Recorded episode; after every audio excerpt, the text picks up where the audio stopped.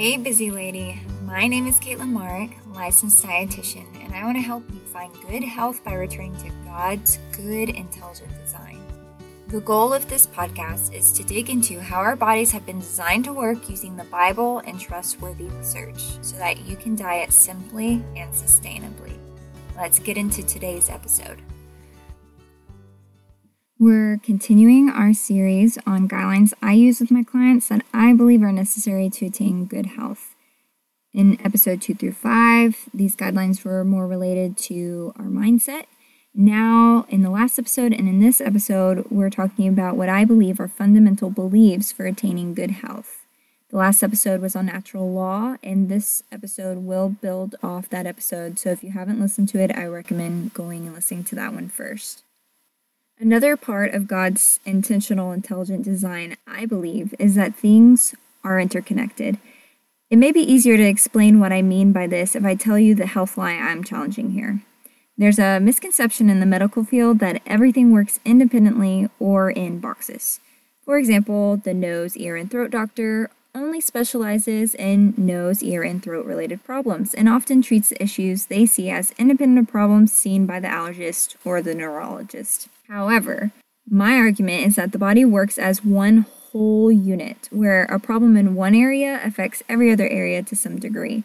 So, going back to our example of the nose, ear, and throat doctor, instead of thinking that the nose, ears, and throat act independently of the brain or of allergies, but seeing that as the body working as a whole unit where all areas are affected, including the brain, and it could be that allergies are causing the nose, ear, and throat issues. So I think it's key to see the body as a whole unit that is working together, that is interconnected. It's not these isolated boxes where you go to a specialist for one specific organ or one area of your body, neglecting the other areas.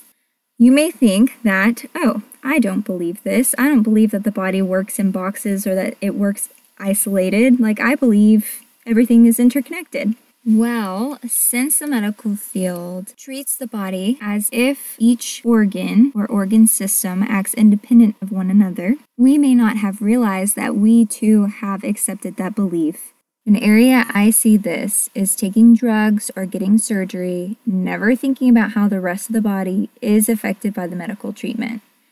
The reason this doesn't cross our minds is because we've accepted that the body works in isolated compartments. Let me give you a specific example. If your ankle or wrist is inflamed, you take ibuprofen or Advil and you think, oh, this is just to go straight to that area that's inflamed and it's to take care of it and I don't have to worry about anything else. However, when you take that Advil or ibuprofen, those drugs can travel anywhere in the body and do things they aren't supposed to. This is exactly why you hear a laundry list of side effects for every drug on the TV. The inflammation in your body is connected to and affects many other areas in your body. Nothing is isolated. If I can drive that point, that's really what I want you to take away from this. Your body is so interconnected, nothing is isolated. The reason why I bring this up is to challenge you to understand two things. One, your health is affected by your actions.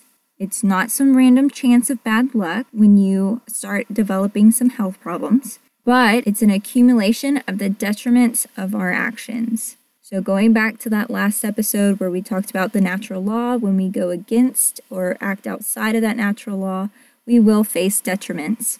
It's the same thing here. We have an accumulation of these detriments of acting outside the natural law that God has designed this world to have. So that was number one. Number two, on a larger scale, our actions not only affect ourselves, but also outside of us too. So, other people, our local environment, and the environment, etc. God designed everything in the world to work together. If He did design everything in the world to work together, then our health and diet decisions should reflect awareness and caution that our actions affect not only ourselves, but other people in our environment and other things outside of us.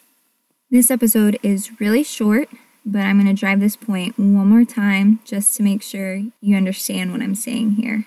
Our bodies are so interconnected, the organ systems are so interconnected, where if one system is having a problem, it's probably also connected to other systems having problems. Whatever's going on, it's interconnected. It's not this, oh, well, this one thing is happening in my body and it's only this. I see this a lot with symptoms where we act as if, oh, I have a fever, let's take acetaminophen and get our fever down. By getting your fever down, what you're not realizing is that fever is connected to your immune system, which is, is fighting the infection in your body. Oftentimes, our health is affected by the actions we take to target one specific area the drugs we take, the treatments we do, if you think it's just going to affect that specific area where you're having that symptom, it's not true. That is not true. That's a lie. If you make a change in one area, it's going to affect other areas of your body. And if our actions are outside of the natural rules that God has created this world to have, then we could have an accumulation of the detriments of acting outside the natural law, which is why we may be seeing obesity, autoimmune problems, diabetes, and other chronic conditions today. I know we may not like to admit this, but nothing happens by random chance. More often than not, the health issues that we have down the line are a result of us acting outside of the natural law that God has designed this world to have. That's all I have for this episode. If anything is unclear, then please go to the blog post for this podcast episode and leave me a comment, and I will try to clear that up for you. Hey, friend, real quick. If you enjoyed this episode, then I think you would also enjoy our free private community. Head over to community.yourplatewithkate.com, link in the show notes, to learn more about our free private community. See you in the next episode.